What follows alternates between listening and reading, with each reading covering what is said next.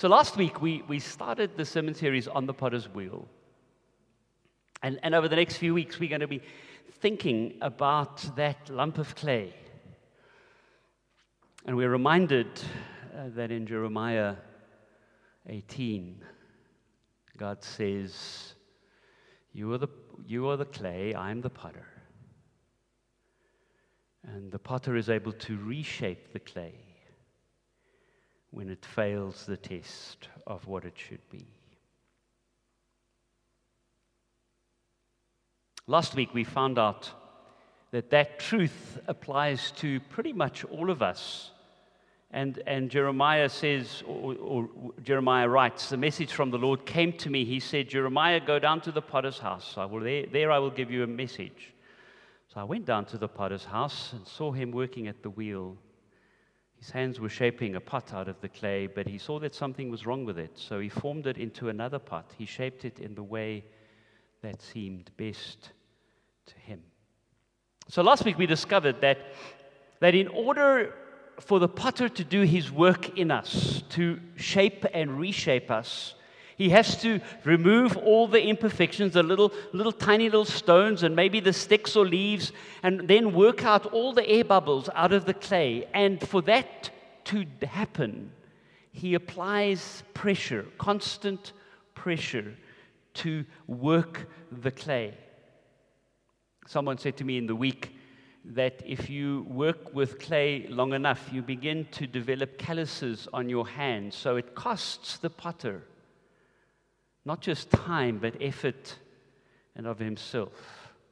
Firm pressure is needed to work the clay. And in the Jeremiah passage, the, the reason that God gives to Jeremiah for, for the lump of clay needing to be reworked is that it had not become its desired shape. It wasn't like it should have been. And so the potter begins to rework the clay. But by the way, the potter doesn't just simply kind of collapse that, on the, that which is on the wheel and then reshape it. He actually takes it off and starts from scratch, begins the process of removing imperfections, working out the air bubbles. And only then does he put it back on the wheel to be reshaped. And that takes time and it takes effort. But the process of reshaping we discovered last week is, is that we need to recognize that we have done wrong. The process of, of reshaping begins with a confession.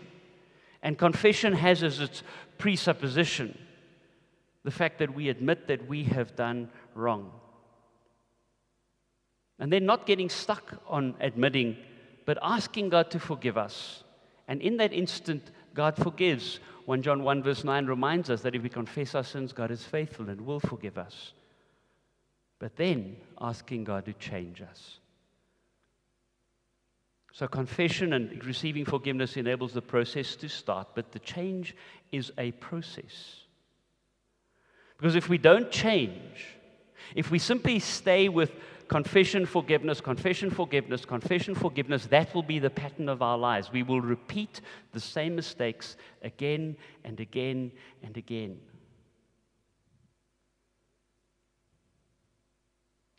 The potter needs to start with the clay almost from scratch. Change is the key. And when we ask God to work in us and change us, He deals with the imperfections.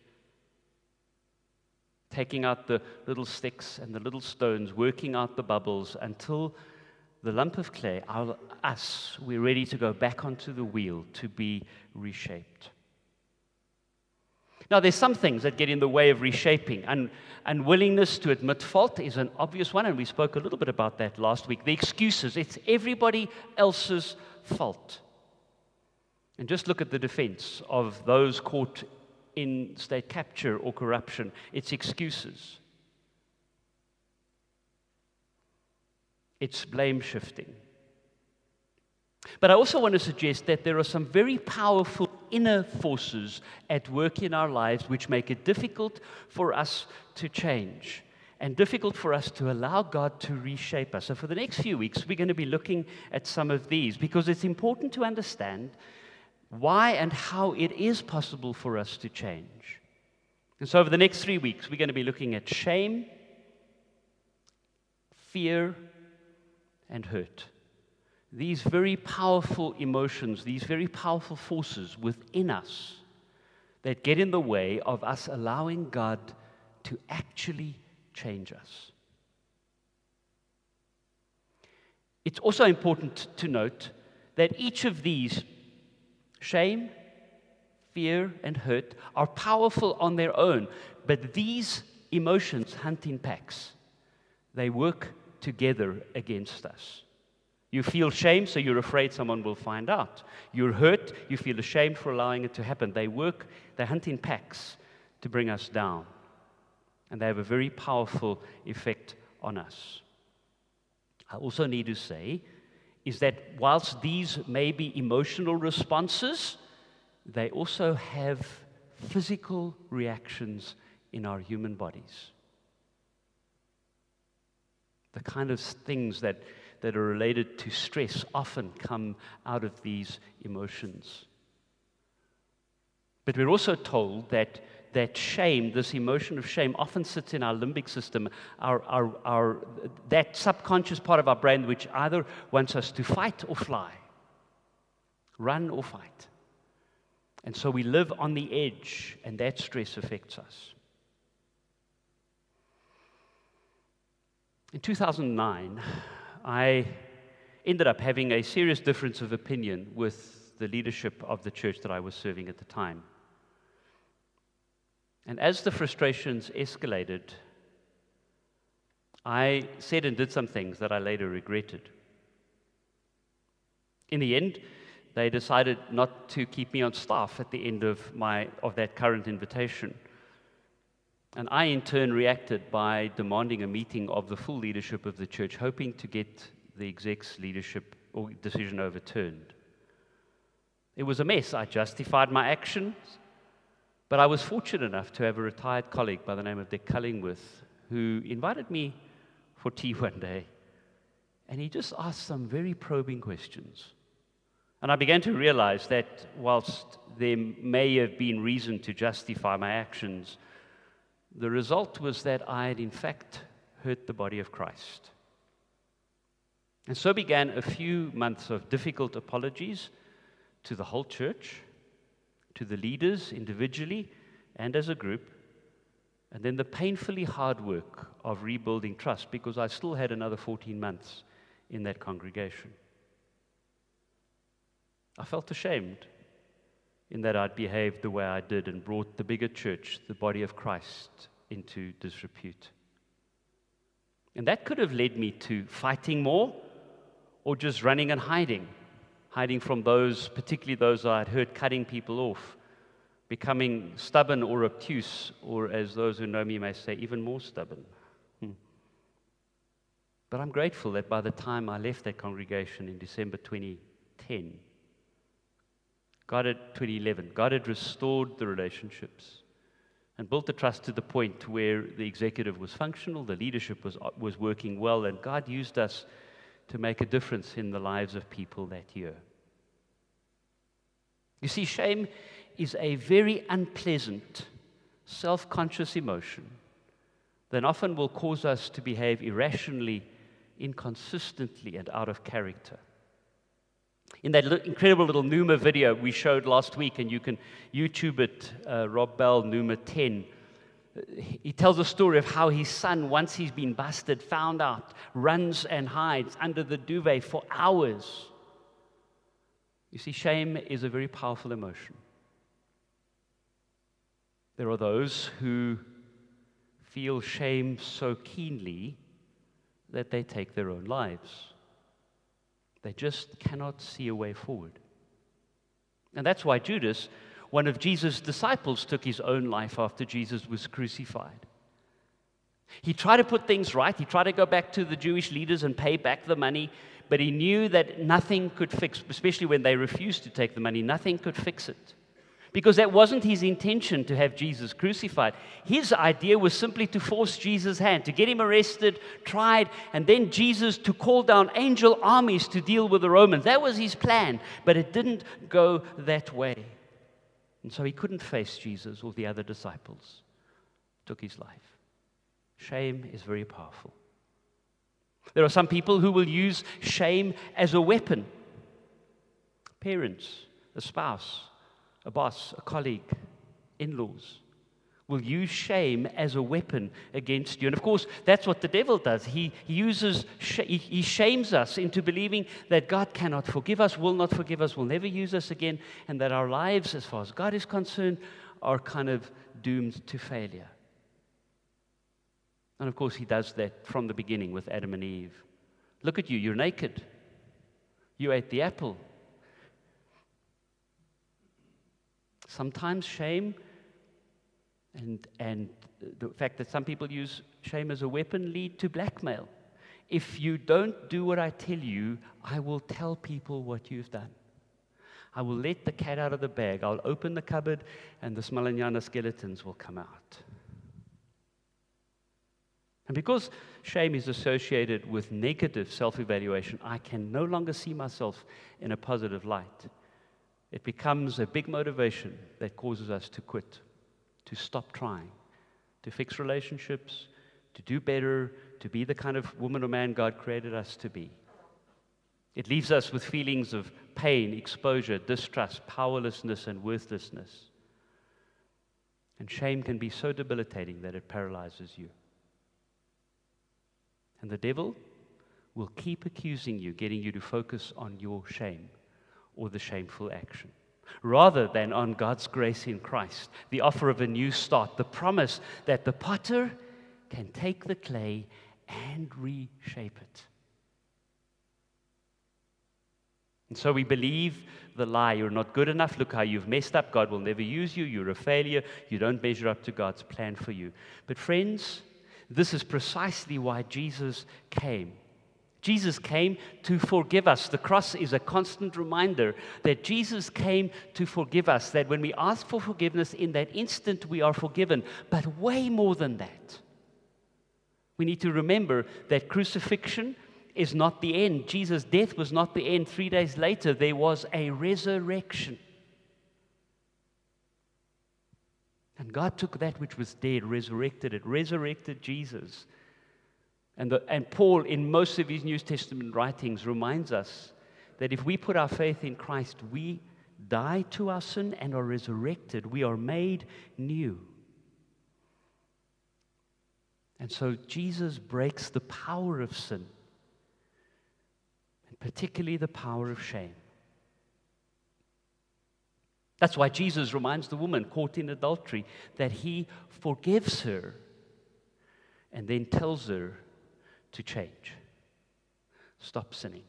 Don't do it again. That's why King David, when he's busted, found out by God for arranging to have Bathsheba's husband put on the front line where the fighting was fiercest so that he would be killed, so that David could take Bathsheba as his wife. He runs, he hides, he pretends it's not true, he makes excuses, but eventually Nathan, the priest, comes to him and says, There's this guy that had this little lamb and, and David realizes, you know, he's busted. And so he writes this incredible prayer in Psalm 51. God, have mercy upon me according to your faithful love. Because your love is so tender and kind, wipe out my lawless acts, wash away the evil things I have done, make me pure from my sin. I know the lawless acts I've committed. I can't forget my sin. You're the one I've really sinned against. I've done what is evil in your sight. So you were right when you sentenced me. You are fair to judge me. He realizes his sin, confesses it, and God begins to rebuild his life. He's not allowed to build the temple, which was his greatest heart's desire, to build a God house, but he's allowed to lead God's people. You see, the, the, the consequences of what we do uh, or happen to us don't just disappear when we confess and are forgiven. There are things that need to be done. Money, money needs to be repaid. Uh, the guilty verdict of a court needs to be accepted. The damaged relationships need to be dealt with.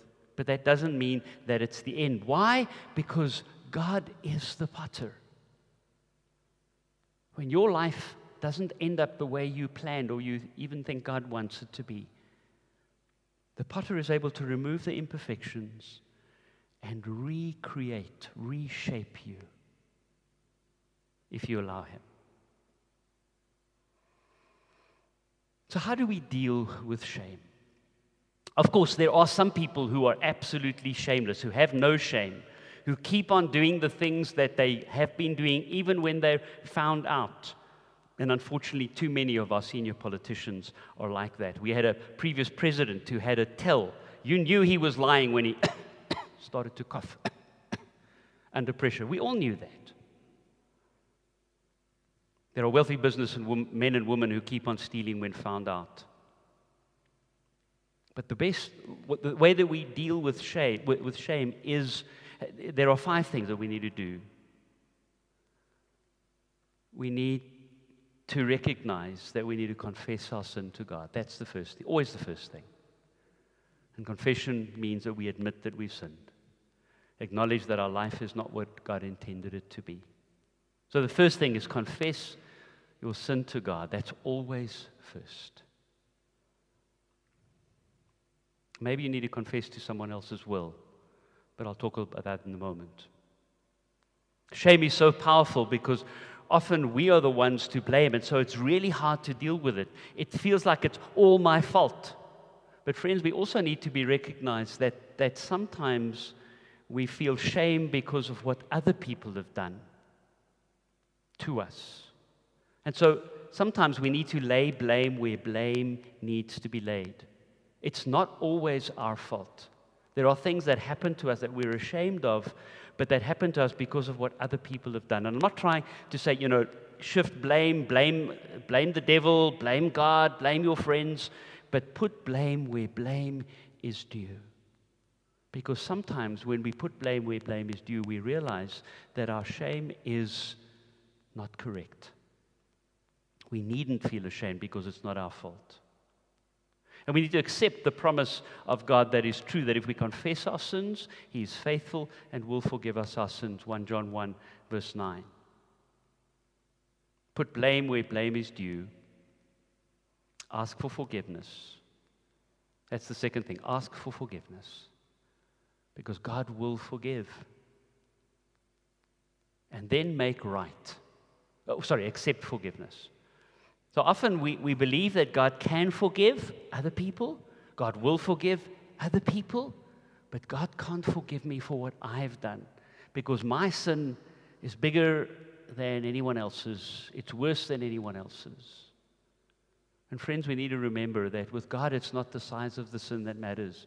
It's the fact that we know that He can forgive and that on the cross, He forgave us and broke the power of our sin. So accept the forgiveness that God gives you. Admit you've done wrong. Put blame where it should be. Accept forgiveness. The third thing is there may be some things that we need to do to put things right, to make things right. There's this incredible little story of Zacchaeus, a little tax collector who, who, who's trying to see Jesus. He eventually climbs into a tree, and, and Jesus sees him, calls him down, goes to his house and, and Zacchaeus has a, an epiphany moment. He, he realizes who Jesus is and, and he confesses his sin. And then we read these incredible things. He, he, he says to Jesus, If I've crooked anybody, if he was a tax collector, he did, if I've crooked anybody else, I will repay them four times.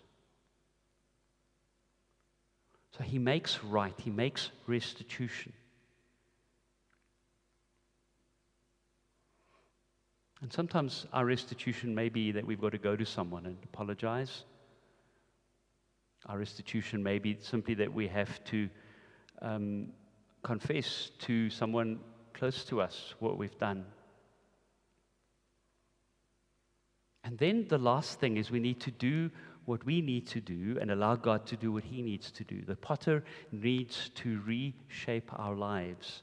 And friends, that might mean, and often does, particularly if the shame is really deep seated, that we spend time with a Christian friend who loves Jesus and who loves us, or a counselor or a minister.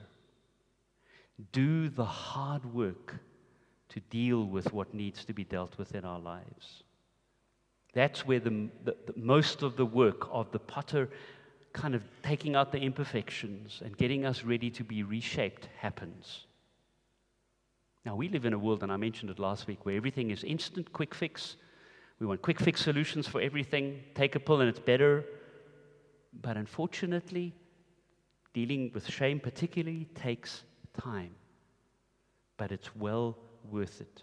Allowing God to take the little stones, the leaves, the imperfections out of our lives, to work out the air bubbles in the clay, the firm pressure that's required over a period of time, make it possible for us to change. And so, friends, as, as I close, I want to invite you to imagine Jesus helping you to deal with the things in your life that you are ashamed of, that get in the way of you being reshaped. Some of you may remember the name Charles Colson, or Chuck Colson as he was known. He was one of Richard Nixon's closest advisors, one of the first people to be sent to prison as a result of Watergate. And in prison, Chuck Colson has a moment with God and he meets Jesus, and Jesus begins to change and transform his life, even in prison.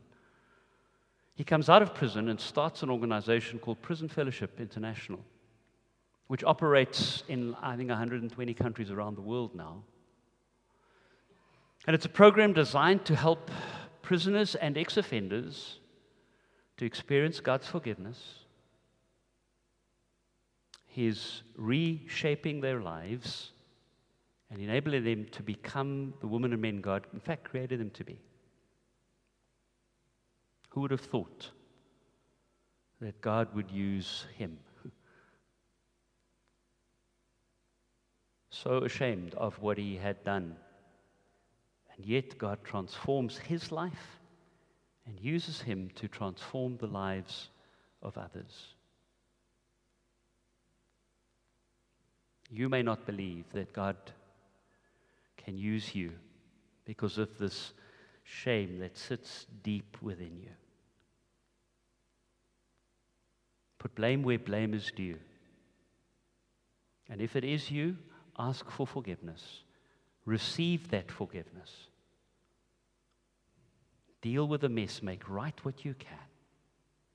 Allow the potter to reshape your life because he can. It's the message that Jeremiah receives. Go to the potter's house, and you will receive a message that God is the potter, you and I are the clay, and He can and will reshape us if we allow Him to. Let us pray.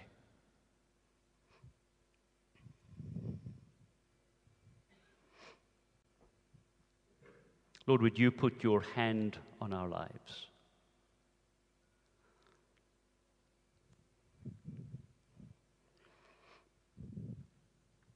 And Lord, particularly when it comes to shame, we, we don't ask you to shine a spotlight on our lives. That would just be too much. But Lord, would you just put your hand on our shoulder, reminding us that you are here this morning?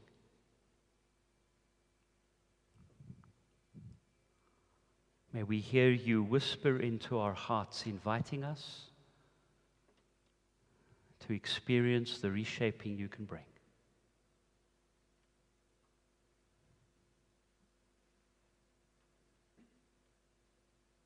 And Lord, all of us know in our own lives where that thing is, or those things are, that cause us to be ashamed.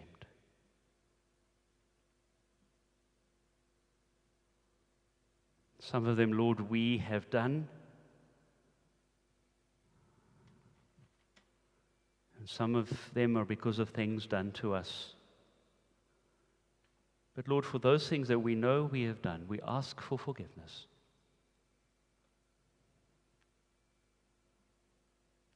Would you remind us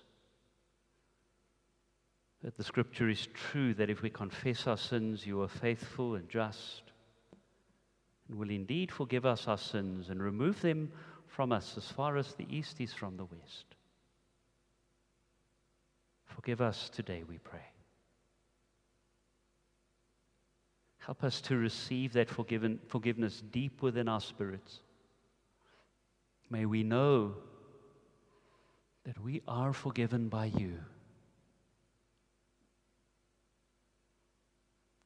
And then, Lord, give us the courage to allow you to do the work in us that will allow us to forgive ourselves.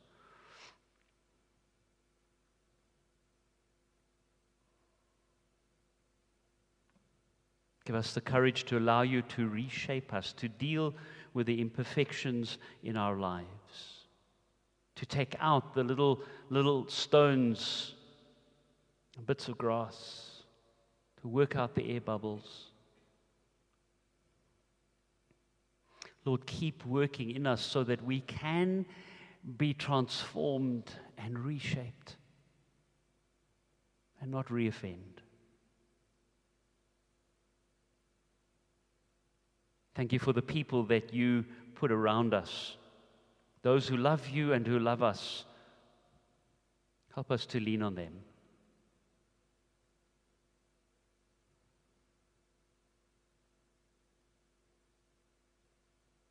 And then, Lord, as you reshape and transform us, may we give you the glory for what you are doing.